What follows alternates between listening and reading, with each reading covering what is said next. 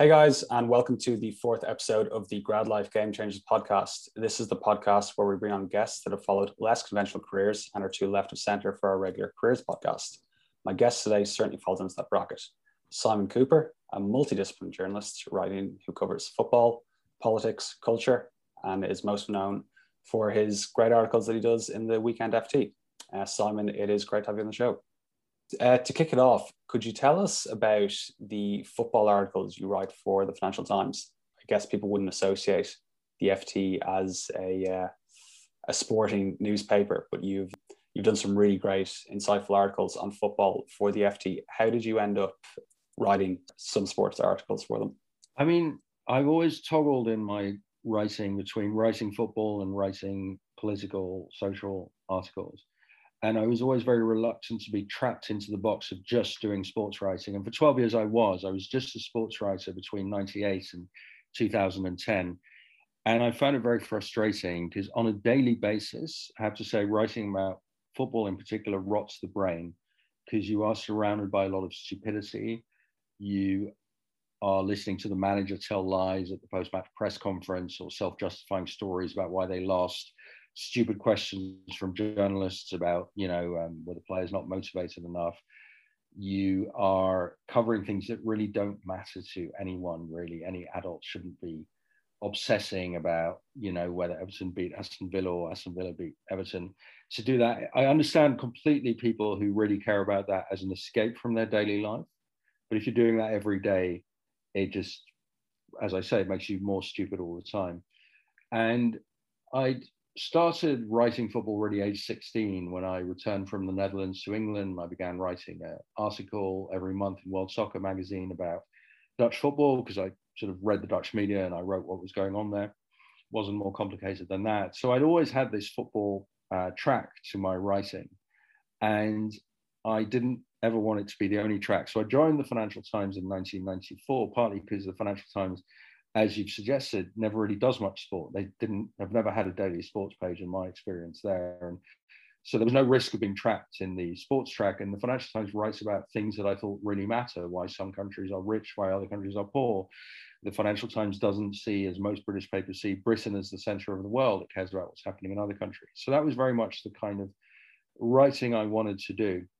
And when I write about sport now, so since 2010, I my day job has been writing a weekly political, social column in the FT. And when I write about sports now, it's, it's when I have something particular to say or particular access. So in 2019, for example, I always had good relations with FC Barcelona. In 2019, they agreed to let me write this article. where I'd interview people from top to bottom of the club doctors, psychologists, youth coaches, nutritionists, the president, everybody, uh, as well as a player or two.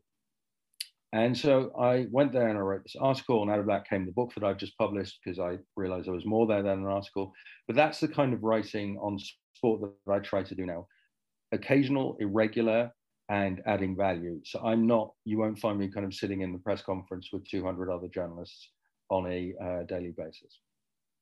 That leads pretty nicely onto my next question because I, it's one of the things I've noticed about your writing is that you're, when you have done football articles, they've never been purely football focused. And you mentioned there how uh, that would pretty much drive you insane because of the amount of stupidity you're surrounded by in football.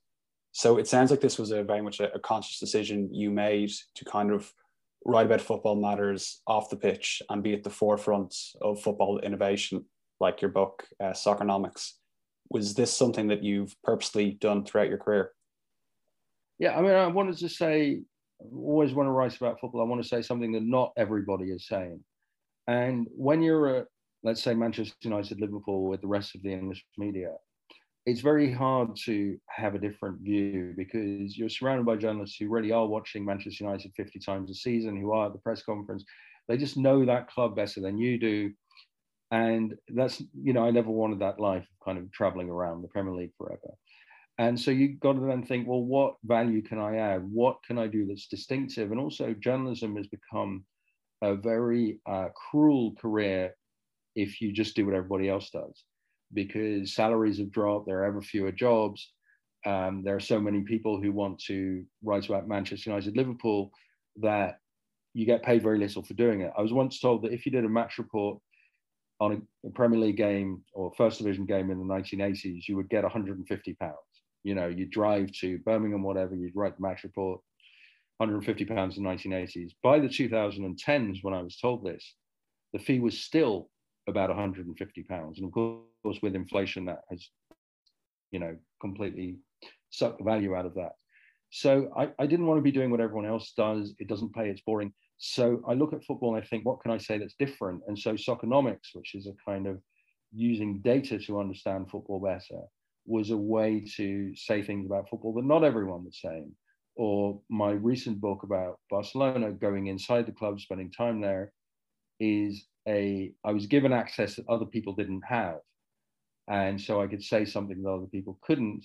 And also, of course, the story of FC Barcelona transcends just football. I always find it interesting to link football to society, politics, history, anthropology, to take those kinds of approaches to football, because then already you, you're probably doing something different. And I think football is interesting. Sometimes football is just interesting as a game. So I covered the European Championships. You're watching some of the best national teams in Europe. It's very emotional. It's nice to do that once every two years or so. So I've covered big tournaments for 30 plus years. But a lot of the time, what's interesting is when you can link football to other things going on in the world. And that's mostly what I try to do in my football writing. Let's get on to your new book. Why write a book on Barcelona? And also, why title it The Makings of the Greatest Club in the World? when that is a, uh, a pretty um, subjective statement, some might say. Yeah, so the this book was written just before, it's finished just before Messi left Barcelona. And it's true, in Britain, the title is Barca, the inside story of the world's greatest football club, which I'll come to in a sec. In the US, the title is more prescient. It's um, something like uh, the Barcelona complex, Lionel Messi and the making and unmaking of the world's greatest football club which was very prescient because the day that I published the first extract in the Financial Times, August 5th, on the morning, that afternoon, Barcelona told Messi, Leo, you have to go. So Messi very kindly helped me launch my book and get a lot of publicity for it. What's the basis for saying that Barcelona is the world's greatest football club? It has the largest following on social media of any sports club in the world in any sport and that's a good metric for how many people are interested in it. So I think they have about 250 million social media followers, more than Real Madrid, more than all NFL clubs in American gridiron football combined. So there are a lot of people around the world who really care about Barcelona. So this really is an institution. And as I was writing the book, when I started writing the book, I thought this is story about, about greatness and genius and the beauty of human creation. It was kind of escape, an escape for me from the ugliness of the politics I've been writing about. Trump and Brexit and climate change and COVID 19 is all very depressing and ugly. And then you escape into this beautiful creation. Uh, Johan Cruyff, my childhood hero, who invented the football of today, the most interesting man in modern football, to Messi, you know, the most beautiful footballer. And as I was writing it, I realized, hang on, this institution is crumbling. I realized that sort of in spring 2019. And so it became a book about not just the rise, but also the fall. I am a Liverpool fan. However, Barcelona kind of became my second team throughout the years, especially during the Guardiola era, where I just really fell in love with the team. As a football fan, it was impossible not to. It was just football at its absolute pinnacle, and I'd never seen a team play like it. Um, the sort of Xavi and Iniesta, Messi axis was just um, breathtaking at times. However, over the last few years, I've struggled to keep that sort of that sentiment towards Barcelona because of how they've conducted some of their matters off the pitch. As a Liverpool fan, I remember pretty profoundly how aggressively I would say they pursued Philippe Coutinho, where on a few occasions before he was even a Barcelona player, I think on one time they might have leaked his jersey on the website, or other times they may have leaked to the press that he wanted to go and it felt like there was a lack of class about how they went about the business off the pitch. I also remember quite well when there was rumors of Fabregas going to Barcelona after Spain won the World Cup. You saw the Barcelona players putting a Barcelona jersey on Cesc Fabregas when he was still an Arsenal footballer. Dirty tricks they used to get the player they wanted. did you see any of that? Do you think there is a lack of class about how they conduct themselves off the pitch? I think there's a lack of class about how almost any football club conducts itself off the pitch, and I, I wouldn't exempt Liverpool from that. I, I, mean, the people I've dealt with at Barcelona, I, I have found it personally the friendliest club I've I've walked in the door of. But I think there's a huge difference between the way fans see football and the way people who sort of get on the inside see football. So the players, they learn to see the club as an employer, often an employer they don't particularly like. The journalists, the employees of the club, the directors, once you're on the inside, a lot of that kind of magic disappears and you see this as a business it's a dirty business it's a job. A lot of people are unhappy. They don't uh, have loyalty that fans have. It's just completely different. A friend of mine who's a sunderland fan described it very well. He said that he briefly worked in football journalism and one day he was in the tunnel before kickoff as the players were lining up the sunderland players and he looked at them, you know, wearing their Sunderland shirts, and he realized they could be wearing any shirts. They don't care about that particularly. This is their career. And if you listen to how footballers talk, the words they use, professional, career, that is their attitude to football.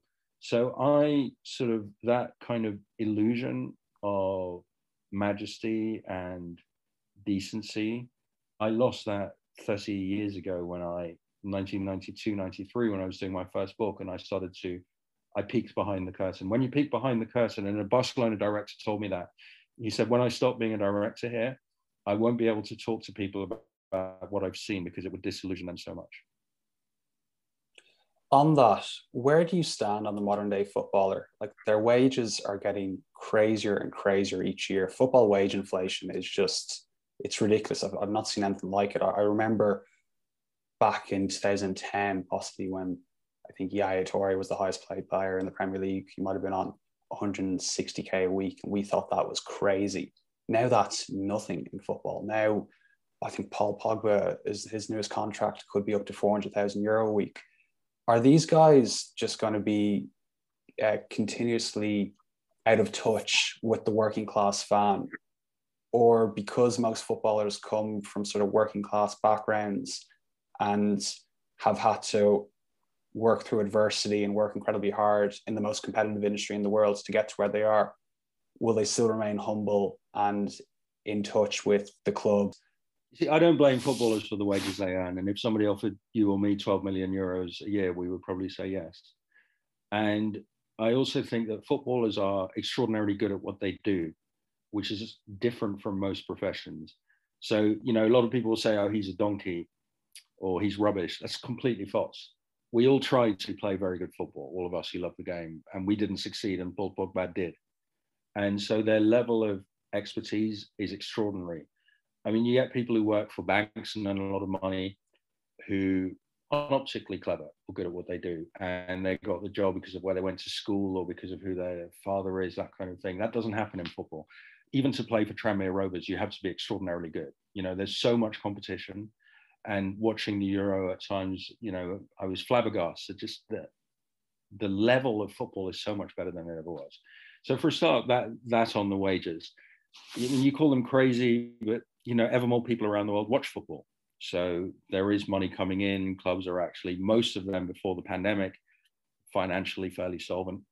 So I don't think that it's crazy in a business sense, but of course it, it's completely out of whack with how other people live.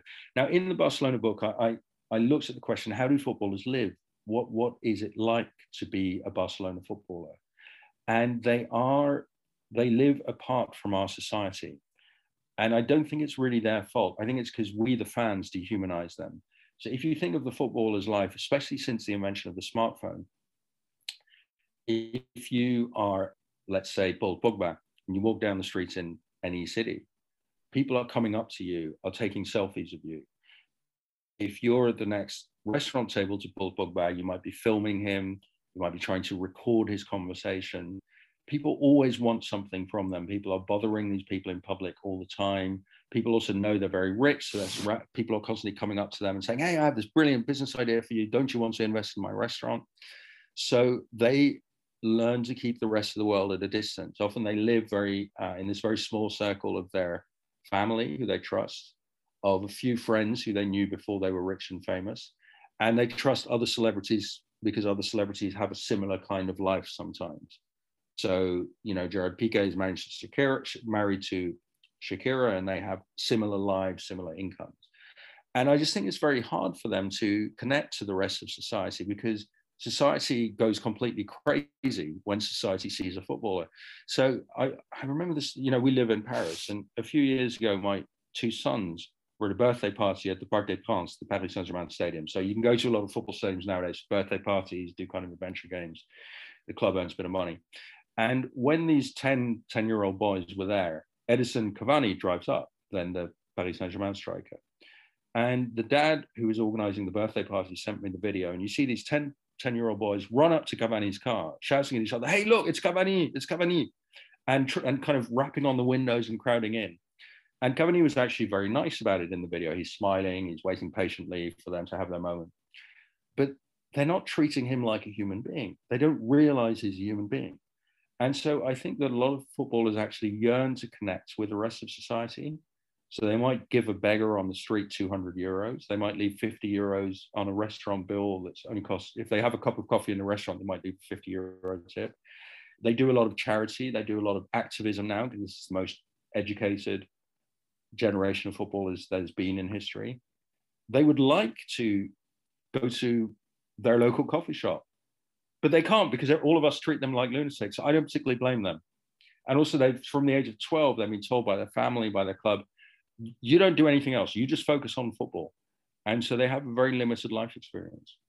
I've heard you speak very highly of Paul Pogba in the past, um, and he gets a very tough time in the British press. I think some of it is justified. Uh, however, you have met him in person. So I'd just be interested to get your take on why you would um, be more sympathetic to Paul Pogba and to what he's gone through and, and, and why you quite like him in person. I mean, look, I, I, had 45 minutes with him once when he was at Juventus. I find him a very likable man, friendly, engaging, listens, wants to talk, wants to say things, doesn't want to kind of give standard answers, thoughtful, intelligent bloke. I've seen uh, the documentary of the French team at the World Cup where he's clearly the leader, although not the captain. He's the guy who, before the game, calls them all together and says, Guys, this is what it's about today. This is what we're going to do. Um, I mean, he speaks four languages. I'm, I'm impressed by things about him. Uh, at the World Cup, he was asked a question in, by a Peruvian journalist in Spanish. And the translator starts to translate, and Pogba says, No, I'll do this in Spanish. And he gives a very fluent. So I, I find a lot of these guys when I've interviewed footballers, I've tended to find them likable, um, and I feel sympathetic to them. And as a footballer, I, I, think that in Britain there's this demand for work rate, which I understand. So fans say, "Oh, he's being paid all this money; he must show he's running around and you know doing these 90 miles an hour tackles and this kind of thing." And I think Paul Pogba is a great footballer. He's the most gifted European footballer. He's the most gifted footballer, I think, other than Messi and Ronaldo but he's not the best footballer. Pogba can do everything. And like a lot of people who are brilliant, he really cares about his craft and his art. And he wants to give this incredible 40 yard pass. And often he does, surprisingly often, he hits this outside of the foot pass and it ends up through, goes through the whole other team and ends up in exactly the right place. It's incredible. I don't think Pogba became a great player because he was willing to willing to run more and tackle harder than anything else. I think English fans to some degree value that more than greatness. I think Pogba, like Dennis Bergkamp in his day, is a sort of artist who needs that moment of this sounds very pretentious, but I think he he seeks those moments of inspiration, of feeling just right, of giving that pass. And sure, it doesn't fit completely from what clubs want from a week in, week out footballer playing 50, 60 matches a season. But that's kind of the footballer he is. I often feel that, I mean, the, the, the he must work hard, a work rate thing is, it's as if you're talking about, say, a soldier. You know, he has to be out there every day doing, doing his utmost. Whereas if you use the parallel of the artist, and we don't say to Claude Monet, you know, Claude, I, I saw you weren't working yesterday. I'm really, I'm really shocked by that. Monet does what he does. He, he produces things of beauty and brilliance. He doesn't have to do it every day. So I think our, the demands we place on the footballers are not always the things that they want to or that they can deliver. I understand the frustration of United fans, but I think it's a misunderstanding of what the greatest footballers are all about. My counter argument to that would be that football is an industry like no other, and you can't compare it with other careers. If yeah. you give everything to a football club and you become a football icon, you get so much more out of that career than anybody else does. Like when Steven Gerrard leaves Liverpool, he leaves a hero. He leaves with 60,000 fans chanting his name, and they'll still chant his name to this day because he displayed work rate, passion, and above all, loyalty over anything else. He chose to save the club over bigger wages, so, more trophies. And, and I think there's so many fans that would die to be in Pogba's position and that it, it was their dream to play for their club, that they expect that from a player when, when he comes in. They expect to see that player play with the same level of passion and ferocity that they would because mm-hmm. they're one of the 60,000 adoring fans that will chant that guy's name and that guy will get something so much deeper than just a wage packet at the end of the week. He, he comes away with a connection with a fan base and a connection with a city that you don't get out of, out of any other career. I mean, I'd say three things in response to that. One is Gerrard didn't show loyalty. He was very tempted to go to Chelsea and he came very close to going to Chelsea. And he admits that in his autobiography. And, you know, I read at one point a series of football autobiographies by people like Gerrard, Carragher, Ashley Cole, Frank Lampard they all, Wayne Rooney, they all either leave or were very willing to leave their boyhood club. I mean, Carragher is seen as a model of loyalty. He said, look, if I'd have been on the bench at Liverpool, I wouldn't have shown loyalty. I would have left. And I think that's very honest. So I'm not saying that Gerrard is a fraud or anything, but he he is a great footballer who would prioritize his own career. He was in a good place at Liverpool and they paid him this enormous wage. I mean, he, they, he didn't stay just because he was a nice guy. And so that's one thing I'd say. Two, Gerrard and Pogba are different kinds of footballers. I think it's just a mistake to expect Pogba to become a Steven Gerrard footballer. Pogba has more inspiration than Gerrard, and Gerrard has more work rate. You know, they're both great footballers in, in very different ways. And three, you say just a wage packet. I really don't think that for Pogba, it's just about the wage packet. I, I don't think that at all. I, I think that footballers are not on a day-to-day level concerned about how much money they earn. I think they want to be the best they can. They know wherever you go, you know, whoever you play for, if you're that good, you'll earn a lot of money. They want to be the best they can, but what the best that Paul Pogba can be is a different kind of footballer than the best that Gerrard can be. And I think to use Gerrard as a template for how all footballers should be is wrong. I was just giving that as an example, as there are these, whether you want to call them loyal or you can look into their circumstances, there are these one club players that display this hero, heroism on the pitch, the Steven Gerrards, the John Terrys, uh, the Roy Keanes, but these guys that looked like they would die on the pitch for a team and they get something back from the fans, which you, you can't translate into, into any of the career. Well, you get I, something back from the fans in England because English fans expect that football, love the footballer of the model that you're describing. In a lot of countries, people would say, you know, Steven Gerrard, he was a good footballer. He lacked a lot of things. He um, he did not have a brilliant vision. He did all these kind of 40 yard runs on the ball where the other team is saying, Come on, Steven, we know exactly where you are. Just run us us, show us your work rate. And um, he he did not have these kind of defense splitting moves as often. I, Gerrard is a really good player, but I, I really think that your uh, all these examples you cite, Gerrard and Terry, it's a, a keen, it's a very particular kind of British footballer, particularly which has also died out it's not the, the, the best British footballers I see today. And I, I, think that once that's your model, you're missing a lot of what great football is about. So English football, English fans tend to detest Neymar.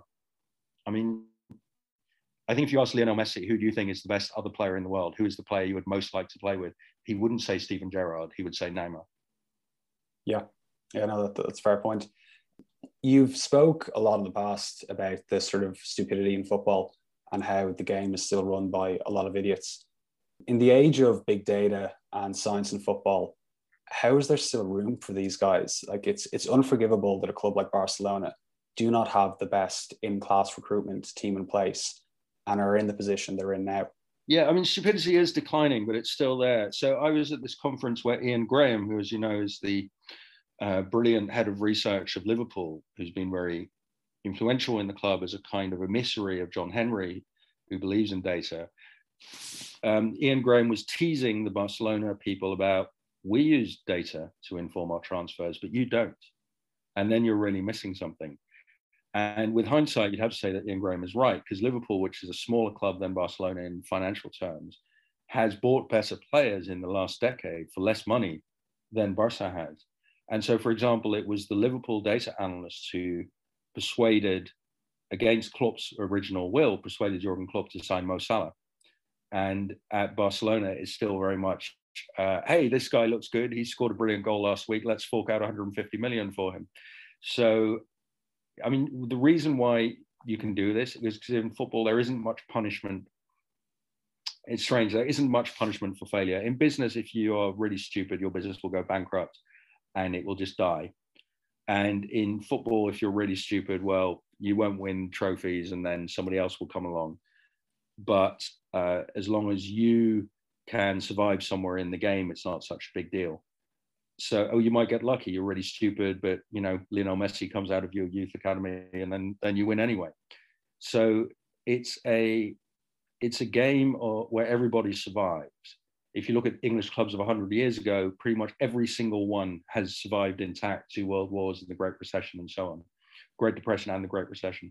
So yeah there just isn't that much punishment for failure in football and that's partly why stupidity has survived I want to talk about Messi. I, I don't think we'll ever see another footballer like him. Uh, when I started watching football in the early noughties, um, you used to have these kind of silky wingers. Um, one of the observations I've made of football over the years from watching it is that type of winger has kind of died out because the level of athleticism of defenders has just gone through the roof. Usually now the fullbacks aren't just great defenders; they're also the quickest players on the pitch. So to get a sort of silky winner that beats players is, is very rare. And Lionel Messi, at a guy at the age of 34 years, not only does he still beat defenders, he beats the best defenders in the world and he puts them on their backside. I, just think he's an utter, utter phenomenon. And he's probably now, it's not about the greatest footballer of all time. It's like, is this guy actually the greatest athlete of all time? From studying him over the years, is there anything you can pinpoint that you think um, con- contributes to his genius? Have you been able to pick up anything about his game that makes him so special? Well in the book i've tried to really kind of analyze what he does on the field and how he who he is off the field because i got sort of irritated with and this is an example of football stupidity people saying lionel messi he's done it again. He's a magician. And you know i think um, arsene wenger called him a playstation footballer. And samuel eto'o said he's like a cartoon. So we use all these superlatives. We don't actually look at what he does and one thing he does, I mean, I'd highlight a couple of things. One is he has very short steps. And that's an advantage because when you're in the air, when you have both feet in the air, when you're running, you can't change direction. You can only change direction when you touch the ground. And Messi touches the ground faster than the big guys marking him. So he's able to change direction faster than they can. The other thing is that Messi scans the field more than anyone else, partly because the last five or 10 years he's stopped doing any defensive work. And so he only runs about four kilometers a game. I think most players are running like 12, 14 kilometers, 12, let's say. And so what is he doing when he's not running? He's looking. And so when he gets the ball, he knows where everyone is and he knows where he is going to go. And so he has this kind of visual record of the game. I noticed one thing which I describe in the book. One game, I was sitting with an, a Barcelona official in the Nou. It was Barça Atletico and the referee blew for kickoff, and the official said to me, "Watch Leo now."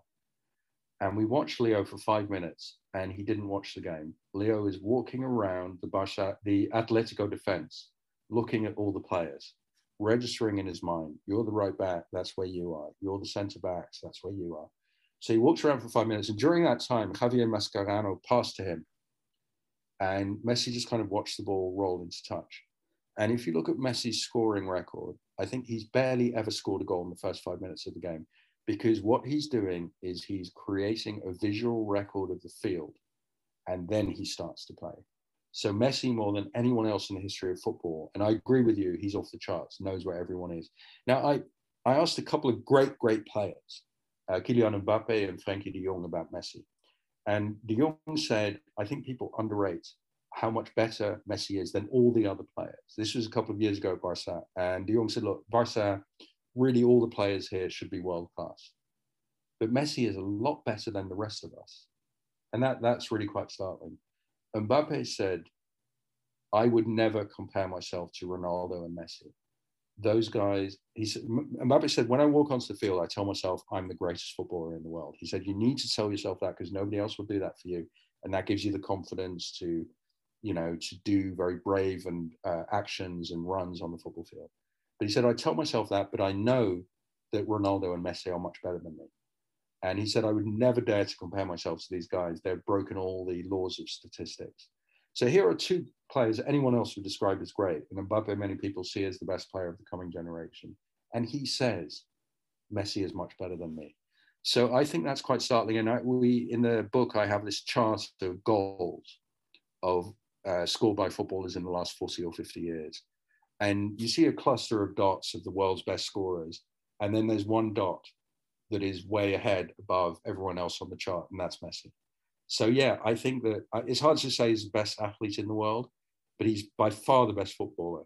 I during the book I interviewed Roger Federer for the FT. I had this lunch with the Financial Times with Federer in his private plane, and I said to him, "I want to ask you about Lionel Messi."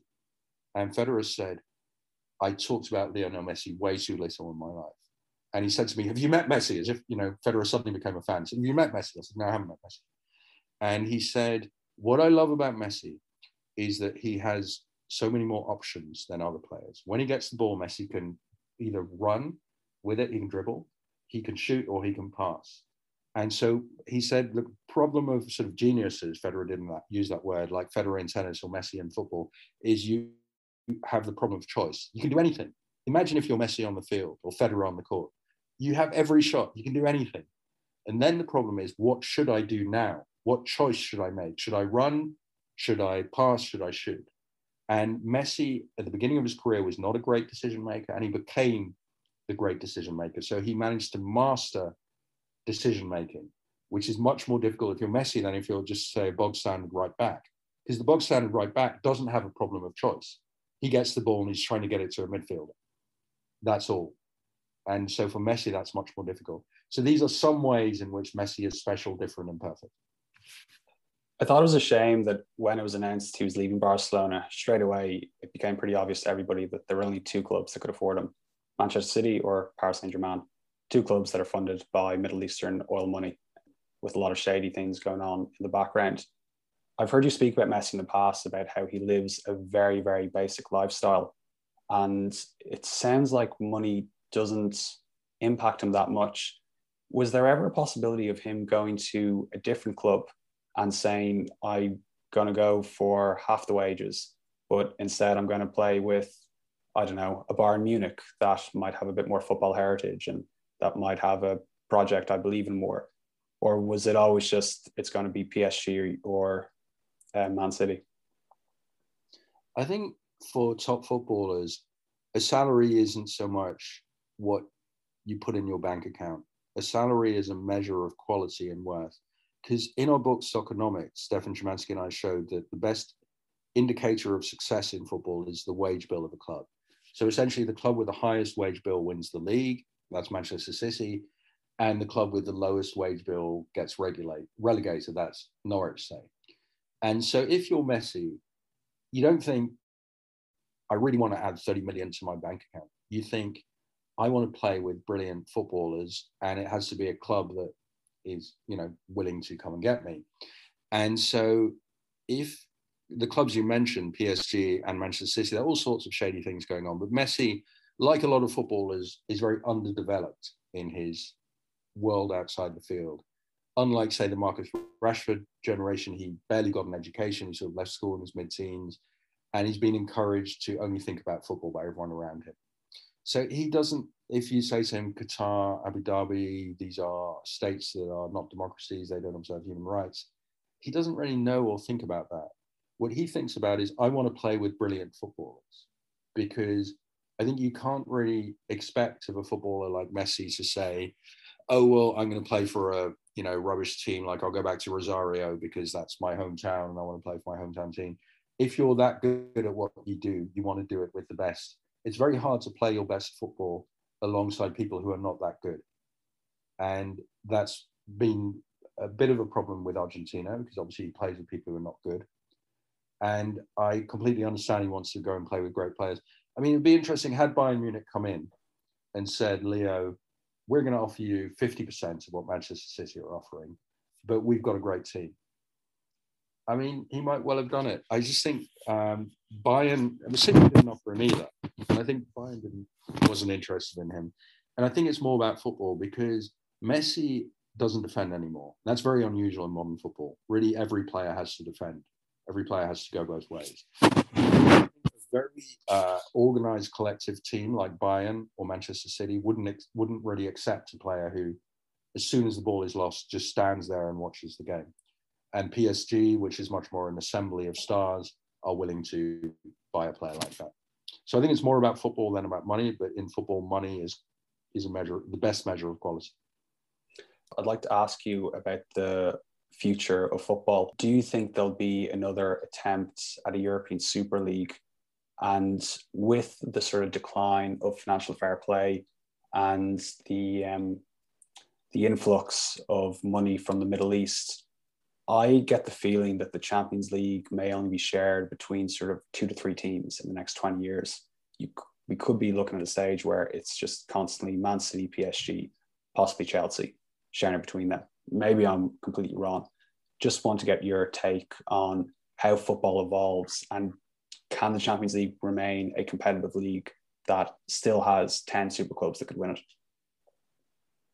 I think the Super League is dead. I, I really can't see anyone being stupid enough to try and revive that. And even if they do, um, a lot of the big clubs are not going to be willing to go in a second time. Uh, to a degree, we have the Super League that people have been talking about mm. for 50 years. It's the Champions League. And I think the best equilibrium for the big clubs is to play the Champions League and then the domestic league. The only, I think the Champions League will grow a bit and the domestic leagues will shrink. So you might see a Premier League of 18 or 16 teams even. But the big question is, do you, which one do you play on weekends? Because only on the weekend can you schedule a game so that the Americans, the Europeans, and the Asians can all watch. So the weekend is prime time in soccer. And for now, the English want the Premier League on the weekend. The Spanish and the Germans, I think, would be willing to give that up but not the English. They want the Premier League and not the Champions League on the weekend. So the other question is is financial fair play dying and therefore will the oil funded clubs run away with the prizes? I don't think uh, financial fair play is dying. I mean, the reason Barcelona had to get rid of Messi was because the Spanish league's financial rules bit so hard that they forced Barcelona to get rid of him. If these, if the Spanish league hadn't had these rules against overspending, Barcelona would just have given Messi a new contract. He would just still be at Barcelona now. But the national leagues also have these kind of financial fair play versions. Now, UEFA has relaxed its rules for the post pandemic, which is why PSG are able to lose something like 300 million this year and bring in Messi. But that's the pan- odyssey of the pandemic. During pandemic, all the clubs lost money. It wasn't their fault. The stadiums are empty. So UEFA said, look, we're going to relax the rules for a year or two, but you've got to kind of make it up over four or five years. You've got to be solvent over a slightly longer period. So PSG are using this opportunity to inflate their losses, and uh, they say they'll make it up in time to come. But the chance of putting Messi and Neymar and Mbappe together is too big for them to resist. So I don't think financial fair play has lost its bite. I think uh, owners like John Henry and the Glazers and Stan Kroenke are very, very keen on financial fair play because they don't want to spend more money. And financial fair play is a way to stop clubs spending more money. You mentioned how uh, your friend observed with Sunderland players were running out the tunnel and they could have been playing for anyone.